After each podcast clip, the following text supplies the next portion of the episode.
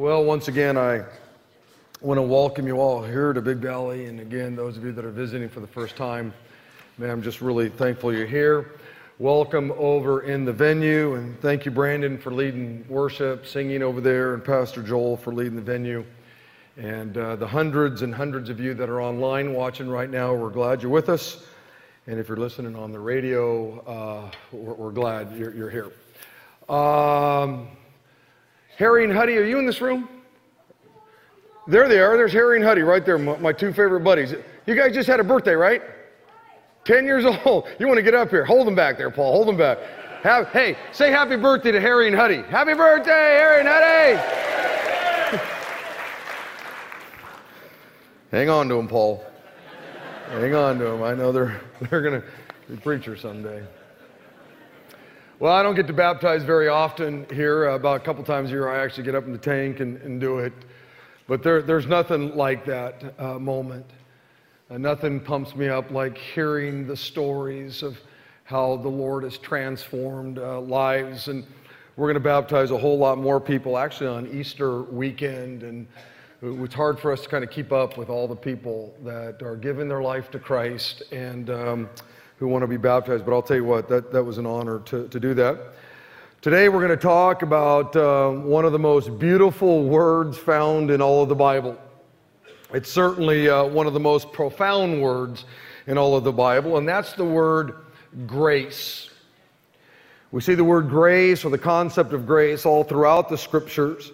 But the bummer is, is that too many people, including Christians, uh, even some of you, have little, if any, understanding as to what this word grace really means. And one of the reasons people have, a, have such a hard time kind of getting a hold of this word is because it's such a deep word. It's a, it's a complex word. One theologian said this. He said, quote, grace is like a multifaceted diamond there are many, many aspects to it. There's no single definition to describe what grace is all about. And I, and I agree with that. You know, you, uh, if you have a diamond ring on, or you have a diamond earrings, or a necklace, or whatever, the thing that makes that diamond so beautiful is the fact that it has all kinds of facets on it. And the light comes in and refracts off of all of those facets, and it makes it this beautiful thing. And that's the, the, the same thing with this incredible word called grace. It's multifaceted. And that's what makes it so beautiful, but it's also why it's hard to get a grip on. So, what I want to do today is we're going to look at some of the facets that make up this incredible word. Okay, we're going to look at, at uh, God's saving grace, just, just one of the many facets that make up this word. Now, um, before I get into it, I, I do want to give you some kind of uh, baseline meaning as to what, what, it words, what it means. And I'm going to contrast a couple of words, okay? Here we go. Mercy. Mercy is when God doesn't give me what I do deserve, and that's punishment. See, mercy is when God doesn't give me what I do deserve, and that's punishment. Grace, on the other hand, is when God gives me what I don't deserve and that's blessings. So mercy is when God doesn't give me what I deserve. I deserve punishment. Instead, God gives me mercy. Grace is when God gives me something that I don't deserve, and that's His blessings. One of my favorite definitions of the word grace is, is this grace is the face that God wears when He looks at my failures. And I thought about that quote this week, and I often tell you, uh, I'm, I'm, I'm well acquainted with my own sin, my own failures. Um, I, I don't always love other people the way that God wants me to love other people. I don't always pull it off right. I, I, don't always uh, show mercy to other people the way God wants me to show mercy to other people. I don't always uh, show compassion the way God calls me to show compassion. The Bible says that we're to treat others the way we would like to be treated. You know, it's called the golden rule. I, I don't always do that very well. There's sometimes I, I just fumble that. The Bible talks about the fruit of the Spirit love, joy, peace, patience, kindness, all that kind of stuff. Uh, oftentimes in my life, I, I fail miserably at, at allowing God's power to work in me that His fruit would kind of hang off the tree of my life. And I'm glad that grace is the face that God wears when I fumble the ball, when He sees my, my failures. And let me tell you why this message is so important, why it's important that you get a grip on this word grace. It's important because grace is at the very heart of your relationship with God. It's at the very heart of your faith or your belief in God. In fact, I'll go as far as to say you really can't understand the Christian life unless you have some sort of understanding of God's grace or His saving grace. I believe that the greater your understanding of God's grace, the, the greater and deeper your relationship with God will be. I believe that the, the greater your understanding of God's grace, the more you'll be drawn to God, the, the more you'll love God, the more you're going to be grateful to God, the richer your worship will be of, of God. I believe that the greater your understanding of God's grace, the more you're going to want to live a life that honors God. You see, one of the reasons why some of you who uh, claim to know the Lord, you claim to have given your life to Christ, but for whatever reason, you know, you, you, just don't live a life worthy of your calling. Part of the reason is, is you don't really understand this incredible word called grace. You really don't have a, a, a grip on it. But there's one big, huge problem that we here in America face as it relates to really getting a grip on this word grace, and that's what's commonly called the American work ethic. You've probably heard it. The American work ethic. The American work ethic basically teaches that you get what you pay for in life. It basically says that there's no such thing as uh, free lunch in this life, right? It says you have to work hard if you're going to make it in this life. But for those of us that have grown up under this mentality, according to the Bible, God doesn't operate on the American work ethic. In fact, this mentality actually keeps a lot of people from relating to God. It, it keeps people from experiencing a deep relationship with God because they think that somehow God has this same mentality. Beloved, the Bible tells us something way different about God. The Bible says that God works from a, a different mindset. He works from the mindset of grace, not the American work ethic, as good as that is in some areas. That is not the mindset or the mentality that God has. The Bible says this in Psalms 86. He says, But you, O Lord, are a compassionate and gracious God you're slow to anger. You're abounding in love and, and faithfulness. We're told all throughout the scriptures that God is a gracious God, which means that when it, when it comes to your relationship with God, you got to get the American work ethic out of your mind, especially as it relates to your salvation. Now, I think most Christians understand the concept that we're saved by grace. The Bible says this in Ephesians chapter 2 For it is by grace you have been saved through faith, and this is not from yourself. It's a gift from God, not by work, so that no one can, can boast. Most believers have that verse memorized. Out of all the verses that are in this book, that's one of the, the weighty verses in all of the Bible.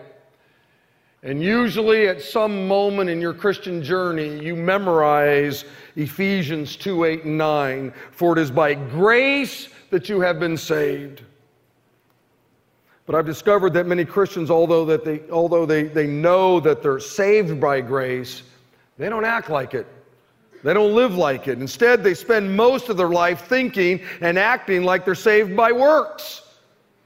The American work ethic somehow enters in to the picture. For many of you, even though you know you're saved by grace and you know that you don't get into heaven by doing good, your entire life is built on pleasing God. Your entire life is all about trying to be perfect. In other words, you're, you're working real hard to somehow maintain your salvation. You go about life thinking that God has some cosmic clipboard and he's walking around going, oh, oh, okay, that was good. Oh, that was good. Hey, that was good. Oh, that was bad. That was bad. That was bad. Oh, wait a minute. That was good. That was good. And that there'll come this moment, you know, where you'll be standing before God when you take your last breath here, and God's going to go, okay. Oh, good, good, good, good, good, good, good, good, good, good, good, good. Oh, a lot of good there. Bad, bad, bad, bad, bad, bad, bad, bad, bad. Oh, too bad. Too many bad. Down elevator. You don't, you don't get to go. Bummer.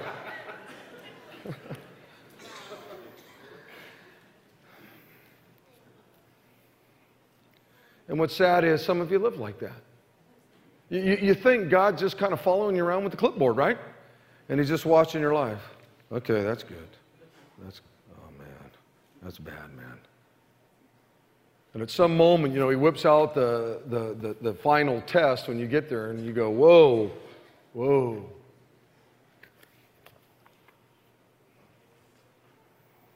I know verbally you say that you're saved by grace, but too many of you live a life of works. Yes, you believe in God's saving grace, but you've added the element of works to the equation. And in my opinion, it's not only destructive, but it's also demonic. And it's a horrible way to live. And I want you to know there are some preachers that actually will, will, will, will teach the fact that you have to work hard to maintain your salvation. In fact, there's some guys right here in this town that will teach that. They're evil. They're wicked. I've actually met with one of them.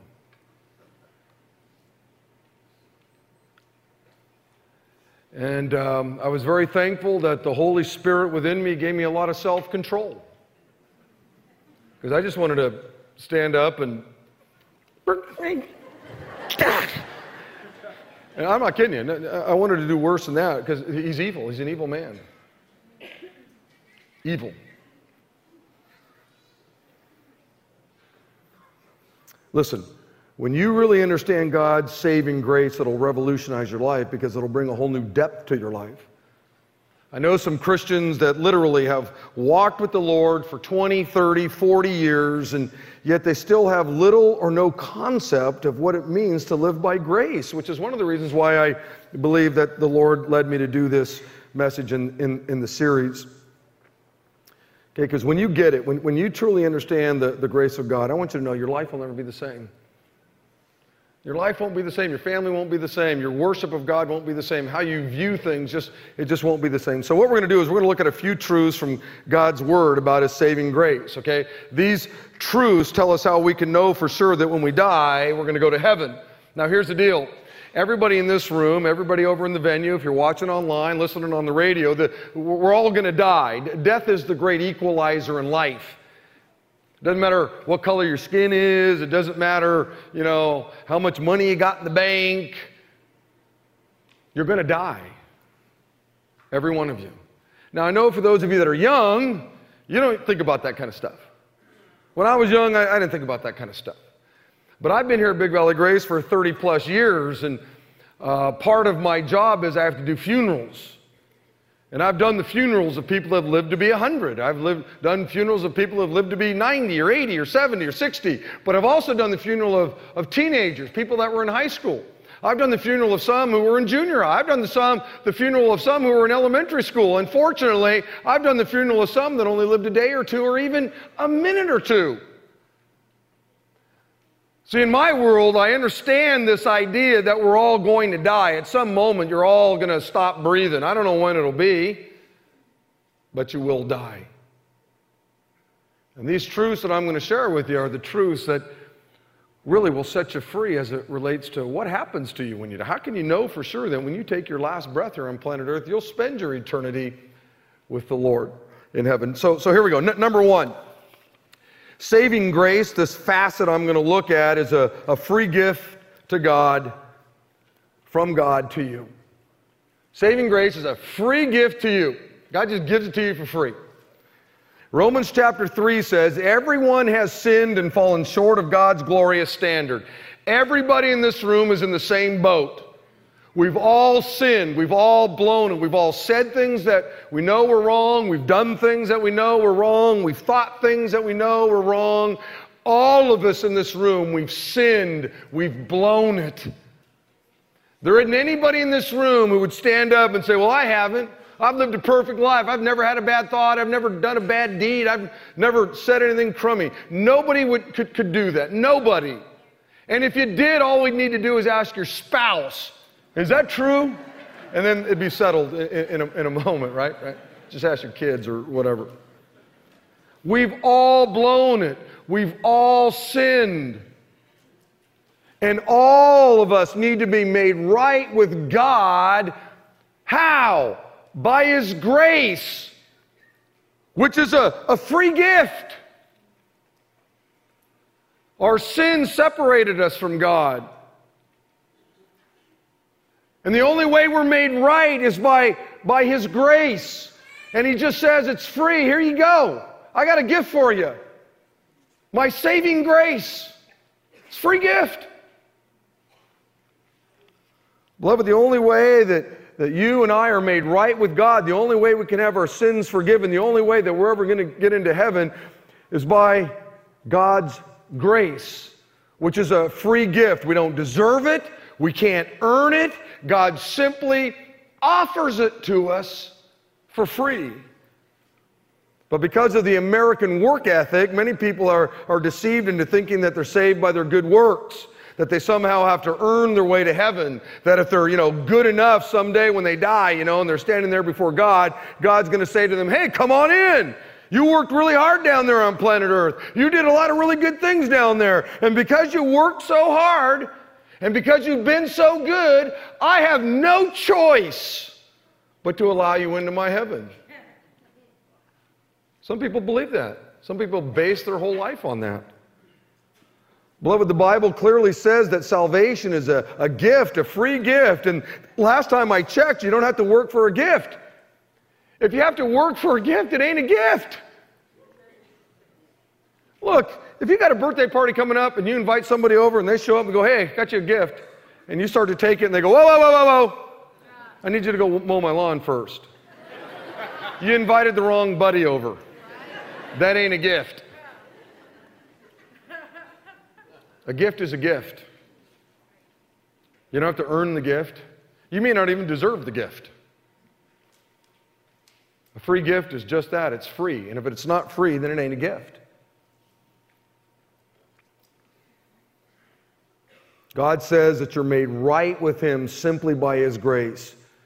You can't earn it, you can't buy it, you can't work for it, it's free. In fact, this is the, the fundamental difference between Christianity and every other religion in the world today. I don't care if it's Buddhism, Hinduism, Islam, Roman Catholicism, Mormonism, Jehovah's Witnesses, or whatever. They're all based on works. There are certain things that you do in order to gain God's approval. It just varies from one religious group to another. And you don't have to like what I just said, but you know what I said is just is true if you're a part of one of those groups. Christianity, on the other hand, is the only religion that's built on this beautiful word called grace. You don't do anything because everything you, you needed was done on the cross by Jesus Christ. He paid for your salvation, He paid for your sins. He did everything. It's all been done. Nobody else, there's not another religion on the planet that teaches that. I had a guy ask me one time, Pastor Rick, what can I do to be saved? And I said to him, Hey, look, man, I got some bad news for you. It's too late. And I could tell that he was really bummed out. And he said, What do you mean it's too late? And I said, Look, man, you're about 2,000 years too late. What needed to be done for your salvation has already been done, and there's nothing you can do to add to it or take away from it. Jesus Christ already did it. He paid for your salvation on the cross, and now He simply just offers it to you as a free gift. You see, the American work ethic somehow gets into our lives, and we think, well, I have to do. No. A free gift is just that it's a free gift. In John chapter 19, we get to hear the very last thing that Jesus said while he was hanging on the cross. Jesus said, It is finished. And with that, he bowed his head and gave up his spirit. And I'm probably going to look at this verse on, on Easter weekend if God doesn't come back. Jesus said, It is finished. It is finished. He didn't say, I am finished. He didn't say, I am finished. And the reason why he didn't say, I'm finished, is because God isn't finished. Jesus isn't finished. He's still at work in people's lives today. He's in, at work in my life. He's at work in the lives of those that have been baptized here all weekend. Jesus didn't say, I am finished. He said, it is finished. And the question you got to ask yourself is, what's the it? What is finished? Beloved, what is finished is the plan to save you from the penalty of your sins. That's what's finished. The plan to provide saving grace for everybody. God said it is finished. Here it is. I've, I've done it all, and, and now I just offer it to you as a free gift. Here it is. God says, Here, it's finished. I, have done it. It's, it's a gift, it's free. You, you can't earn it, and you certainly don't deserve it. It's a free, free gift. We sang that great song that Christians have been singing for a long time called Nothing But the Blood. What can wash away my sin? Nothing but the blood of Jesus. What can make me whole again? Nothing but the blood of Jesus. Nothing can for sin atone. Nothing but the blood of Jesus, not of good that I have done. Nothing but the blood of Jesus. This is all my hope and peace. Nothing but the blood of Jesus. This is all my righteousness. Nothing but the blood of Jesus. You see, a lot of times we sing these songs and they're just words. And we forget the theological truth that, that they're based on. Some churches can't sing that song. That, that church I'm talking about here in town, and there's more than one of them, couldn't sing that song. Or they could, they just had to change the words. What can wash away my sin? Well, Jesus' blood and a bunch of good things I do. What, you know, what can make me whole again? Well, the blood of Jesus is good in some of these other things that I do. They couldn't sing that song in all reality. They don't believe that the blood of Jesus is good enough. Friends, saving grace will be the greatest gift that will ever be offered to you. We've all been, been offered some unbelievable gifts in our lives. I've received some unbelievable gifts in my life. But the greatest gift that you will ever be offered will be God's saving grace. Some of you are here today just so that you would hear that. You think you came because a buddy brought you. You think you're here because your parents brought you or your friend brought you. You think you're here because you were going to watch a baptism. God brought you here that you would hear about this unbelievable free gift the gift of saving grace. And he's just going like this right now offering it to you. Now, this brings me to number two. Saving grace is a free gift that you receive by faith. Once again, Ephesians 2 says, For it is by grace you have been saved through faith. And this is not even of yourselves, it's a gift from God, not by works, so that no one can boast. Beloved, faith, believing what God has said, is the key that unlocks the door to heaven.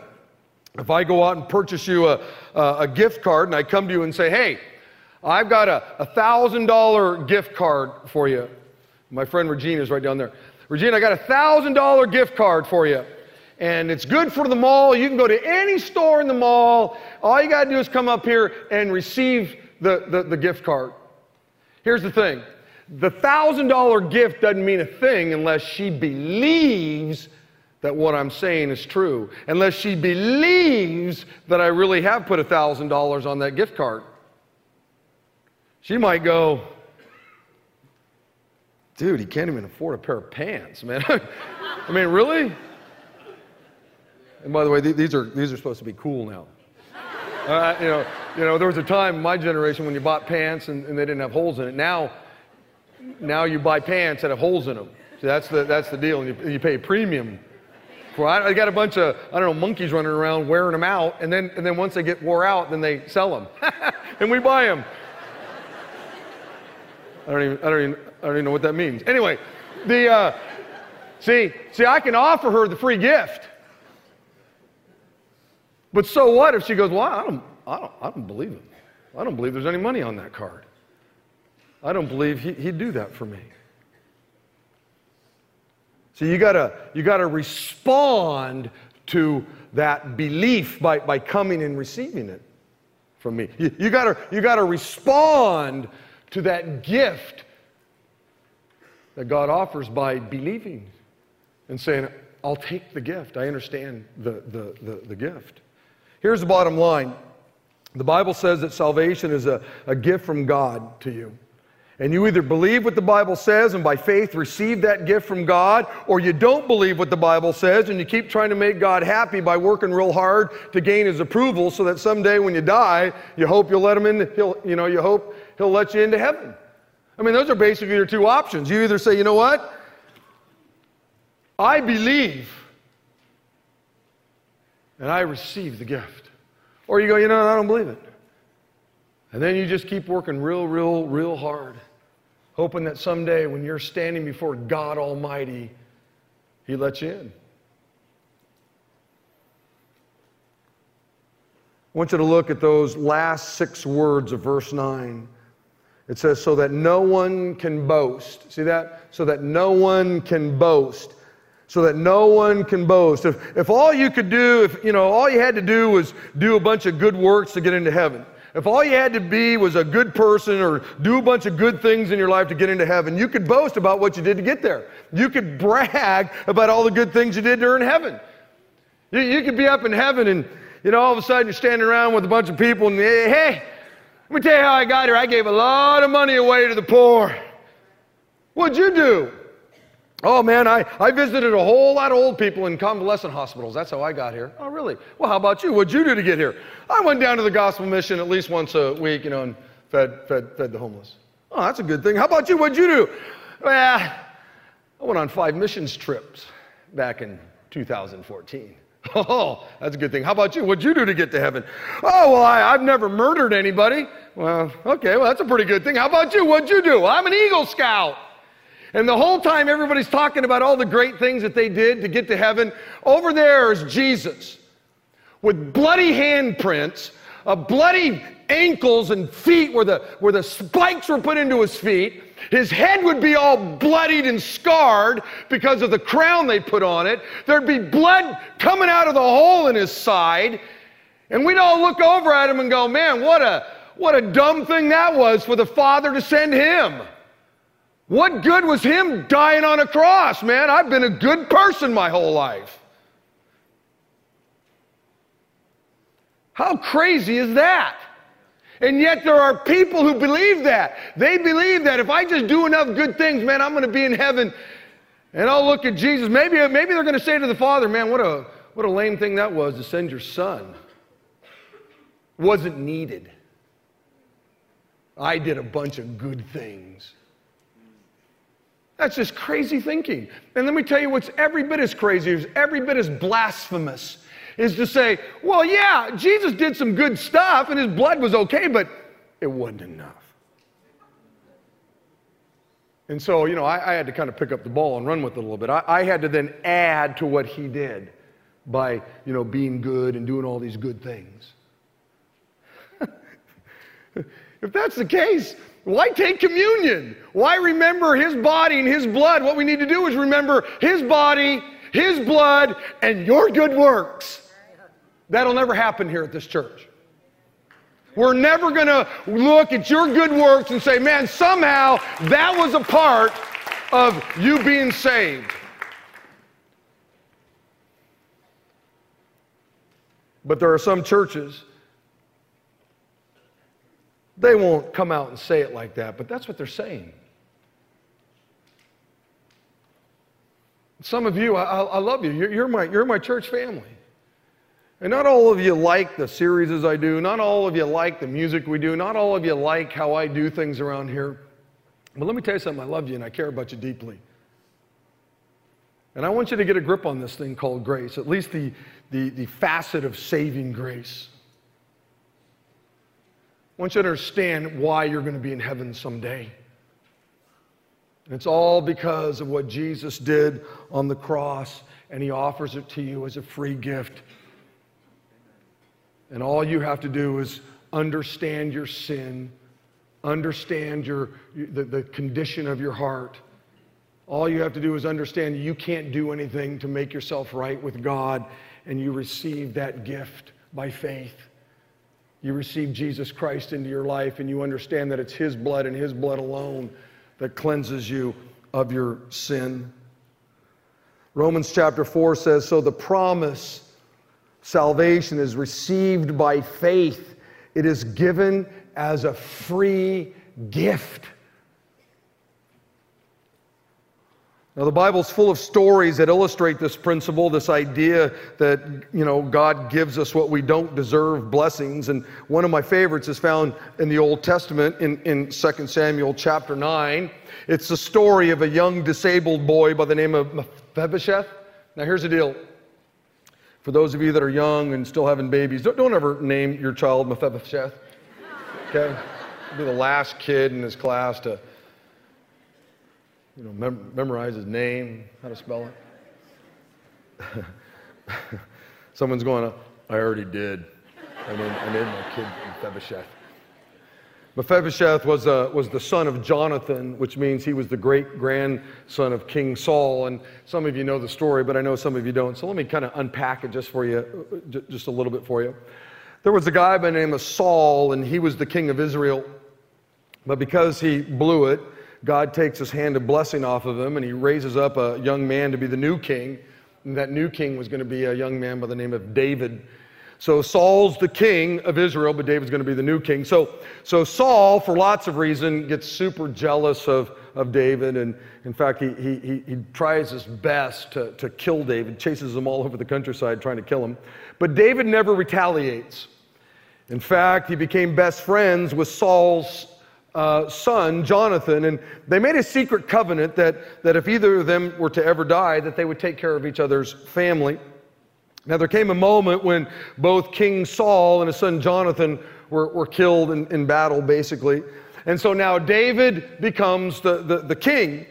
And all of Saul's relatives immediately were freaked out and, and they, you know, were in fear for their lives, thinking David, who King Saul's been trying to kill his whole life, is now in control. And now he's going to come after us and kill all of us because of how crummy Saul had treated him. So, you know, they all were running and hiding, you know, from, from David. One of those relatives was the son of Jonathan, Mephibosheth who was terribly disabled. He had two bad legs. Well, one day, David says, he gathers all of his uh, servants together and he says, Hey, is there anybody still alive in Saul's household that I can show kindness to?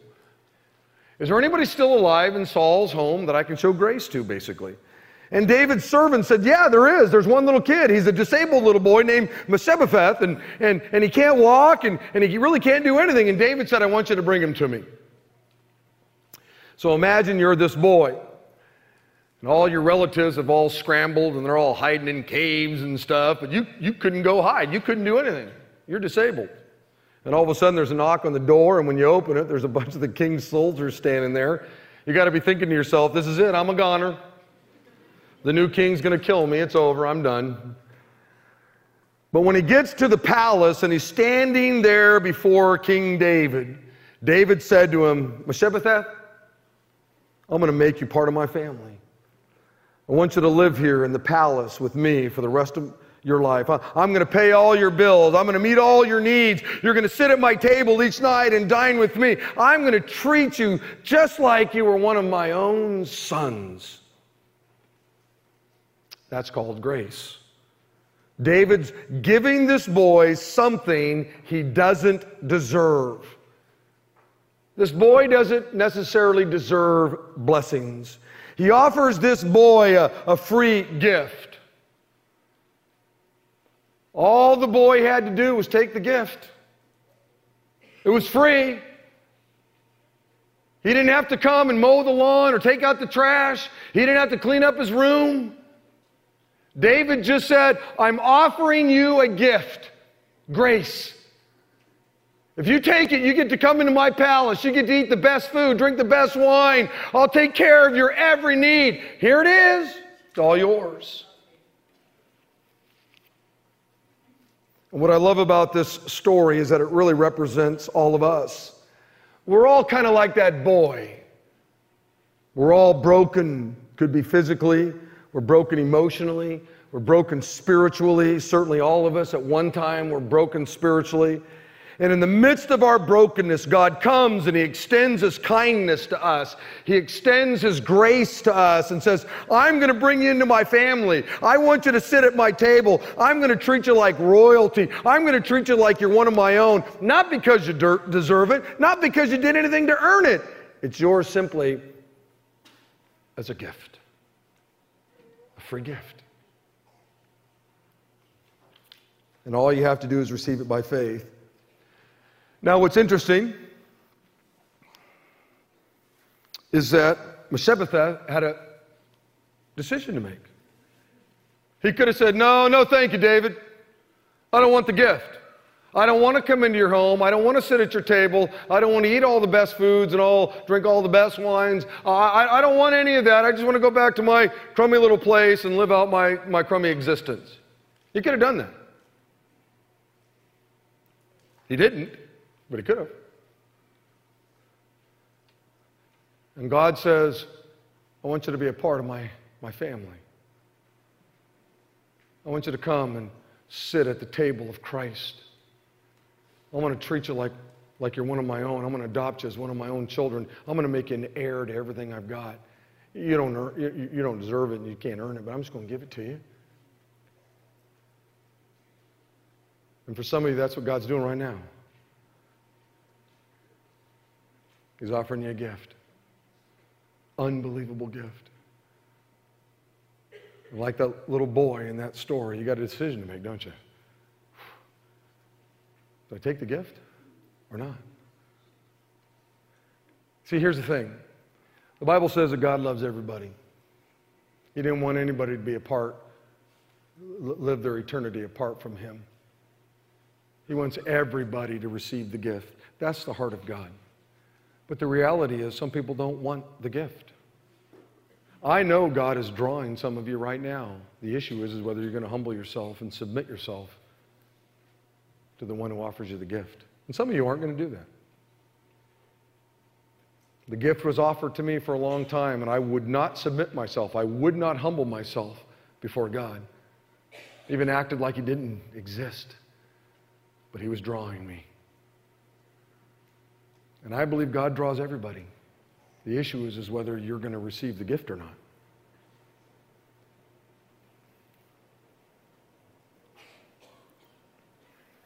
And this brings me to number three. Saving grace is a free gift that's received by faith and it is available to everybody. Some people don't believe that. I do. The Bible says that there's no difference between Jew and Gentile. The same Lord is the Lord of all, and he richly blesses all who call on him.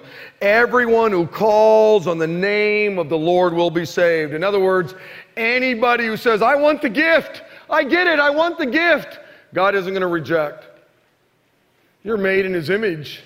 Yes, sin separated you from him, but once you sense his drawing in your life, and you respond and you call out and say, I'll take the gift, you'll be saved. God doesn't care about your background. He doesn't care about your status in life. He doesn't care about the color of your skin. He doesn't care about how much money you got in the bank. God doesn't care about what you did last night. He doesn't care about what you did last weekend. Some of you are thinking, but Pastor, you don't know what I've done. I have been a crummy, crummy guy. You're right, I don't know what you've done. All I know is this is that God is offering you the gift. Anybody who calls on the name of the Lord will be saved. Anybody. Doesn't matter what you've done.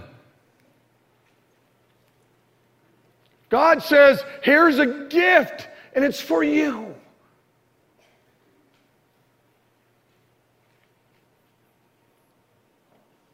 Doesn't matter whether you've been a religious person or a non religious person. God's saving grace is available to everybody. It's available to you right now. All you have to do is call out and in, and in faith receive the gift. Last night, last hour, I don't know, I counted them up. I think there's about 60 people who this weekend, by faith, received the gift for the first time. At least that's what they're telling us. I don't know whether it's true or not. Time will bear that out. But I want to give you an opportunity because I, I, think God's working in some of your lives right now over in the venue. Why don't you just close your eyes for just a second, okay? Just close them. And I don't want you to pray, I just want to get you alone. Don't worry about the person sitting next to you, your husband, your wife, your kids, whatever. Don't worry about them. And I know there's a couple of blanks still to fill in, and I'm going to give you those real quick at the end here. But if you're here and you're going, you know what, I, I, I get it. You, you have, you're sensing the drawing of the Holy Spirit in your life right now.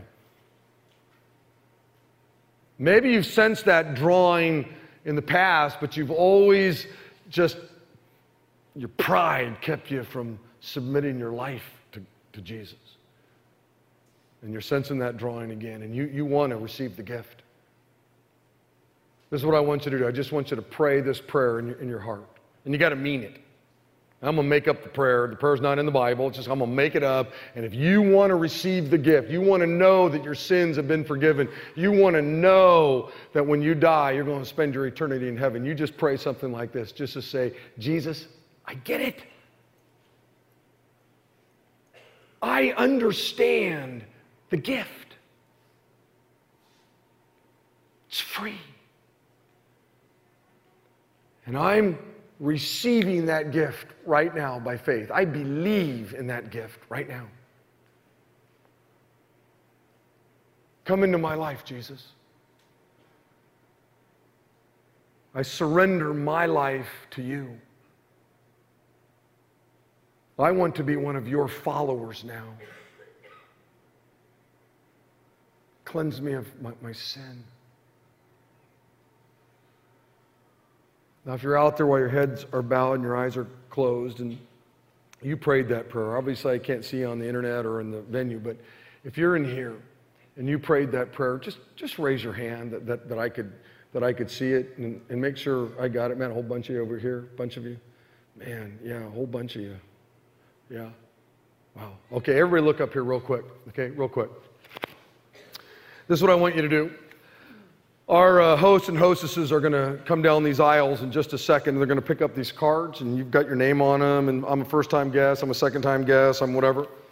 And um, you got your prayer request on there. Everybody's going to turn those in. And those of you that raised your hand, you raised your hand over in the venue, all I want you to do is just put a little star up in the corner like these people did. Just put a little star up there, and those cards will come to me. Before I leave here today, They'll be sorted out, and I'll have all these cards, and I'm going to take these cards home with me. And on Monday, tomorrow, I'm, I'm going to send you something, I don't know, in the email, I don't know, snail mail if you don't have an email address. And I just want to congratulate you on your decision, and, and I want to help you maybe understand a little bit about what this decision means. And uh, I want to invite you to something. You don't have to come if you don't want, but I want to invite you to something. And I'm not going to show up at your door. Hi! You put a star in your card, and here I am. I, and that's not going to happen. That'd be weird. But, but, but I, I want to know, okay? So just grab that pin in front of you and put a star on there. And right now, everybody turn those cards in. Everybody pass those cards in. Right now, right now. Just pass them towards the center aisle. And the host and hostesses are going to pick those, those cards up. Okay, right now, do that. Pass them in. Pass them in right now. And this is what I want to do. I want you to pay attention. Just pass the, the card and then focus on me, okay? Because this is this last part is every bit as important as the first part. Now what? In light of what God has done for you, in light of the fact that God has offered you a free gift, in light of the fact that all you had to do is by faith receive this gift, how should you respond to this incredible idea of grace? How should you respond, Christian? Well, I'm going to give you three things real quick, okay? Number one, you can show your gratitude for God's grace by making your one life count.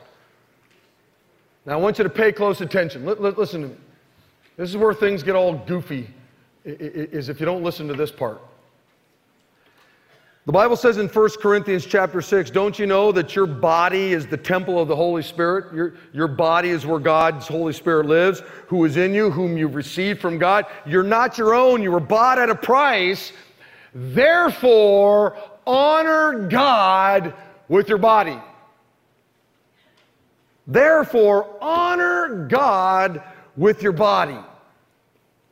Beloved, there's no way that you could possibly understand this beautiful facet of God's grace that it's a free gift, and all you have to do is receive it by faith and then go out and live a crummy life.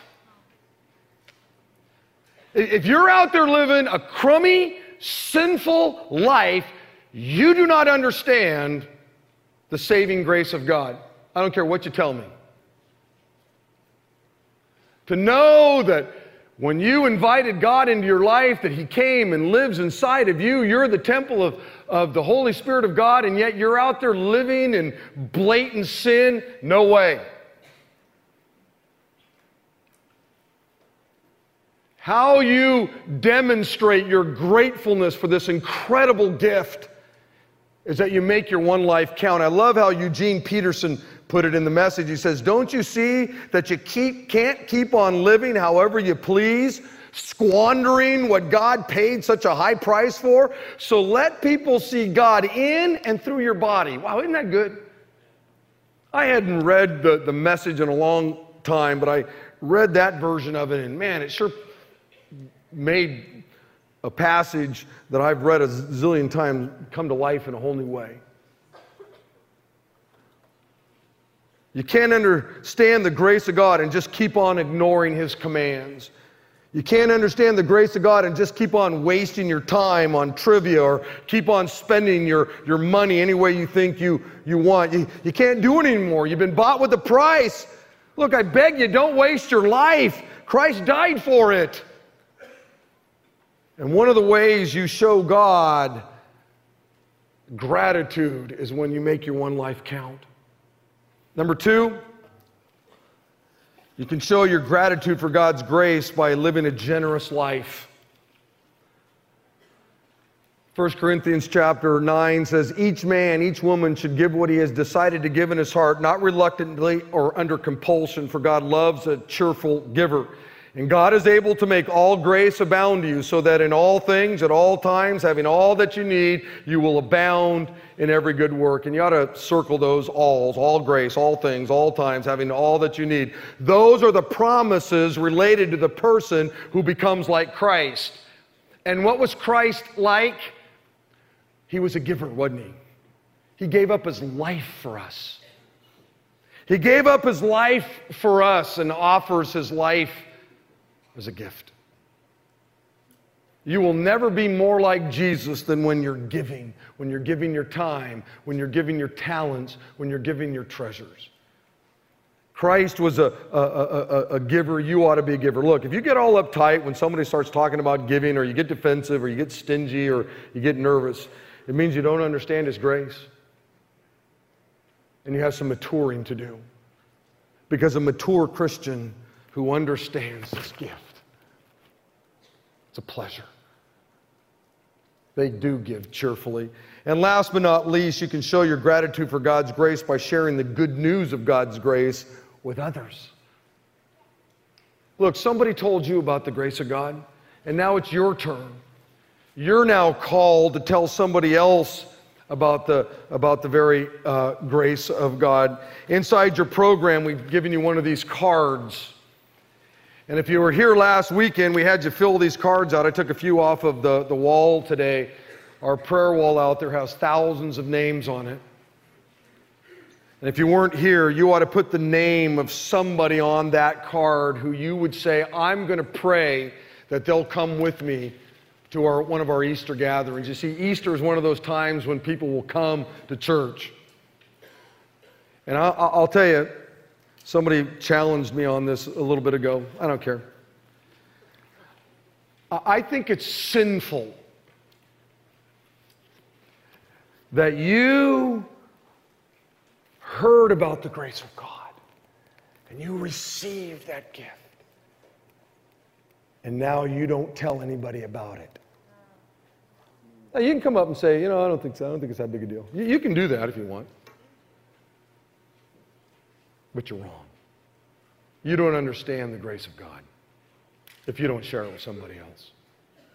And Easter is one of those great moments where we say, look, we're going to spend a month praying for all of these people. We're going to pray for the guy that mows your lawn. We're going to pray for the, the person who combs your hair and cuts your hair. We're going to pray for the person that comes and does your pool. We're going to pray for the person who, who cleans your home. We're going to pray for the, the guy that delivers your mail. We're going to pray for the person who picks up your trash. We're going to pray for that person who works in the cubicle next to you. We're going to pray for that person who plays in your foursome on the golf course. We're going to pray for that person that you play tennis with. We're going to pray for that lost family member. You need to put their name on this card and go out there and put it on that wall.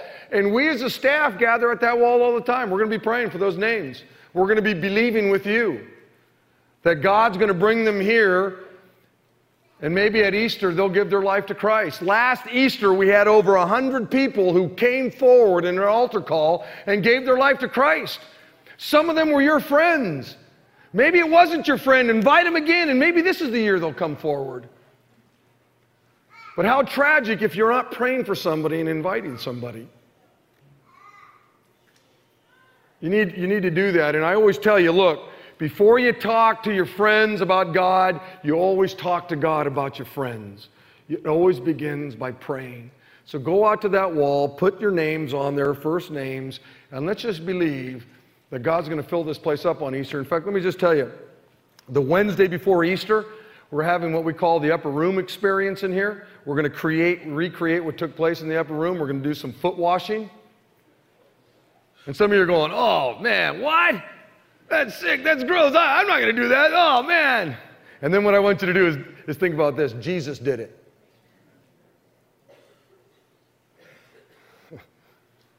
Jesus did it. Yeah, it is kind of sick and gross to think about, isn't it? The Son of God did it. And we'll have a section for guys, a section for gals, a section for couples. And uh, we'll, we'll, we'll, kind of lay it out for you. You'll see how it works. It's really, really kind of a beautiful thing. We'll have communion together that night. And that's a night for believers to come. That's Wednesday night. And then Friday, we have our Good Friday services at noon and 7. And those are about 50 minutes long, and they're way different than any other Good Friday service in town, guarantee it.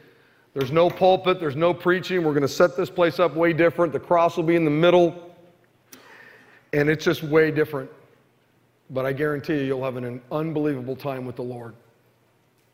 And then the weekend comes, and that's when we as believers party, right? I mean, if there was ever a time to party, it's when we celebrate the fact that Jesus walked out of the tomb. And we have a Saturday at 4, a Saturday at 6. We have a Sunday morning at 9, Sunday at 11. We have a, our, uh, our sunrise service out by the, the cross. Our Spanish speaking ministry has a service. We have six gatherings. And the reason why we put all these gatherings on is because we want to make room for you and those who need to know about this the free gift.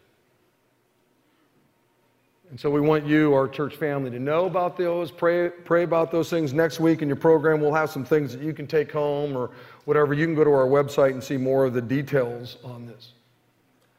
One of the ways that you express your, your gratitude to God for the grace of God in your life is when you tell others about that grace.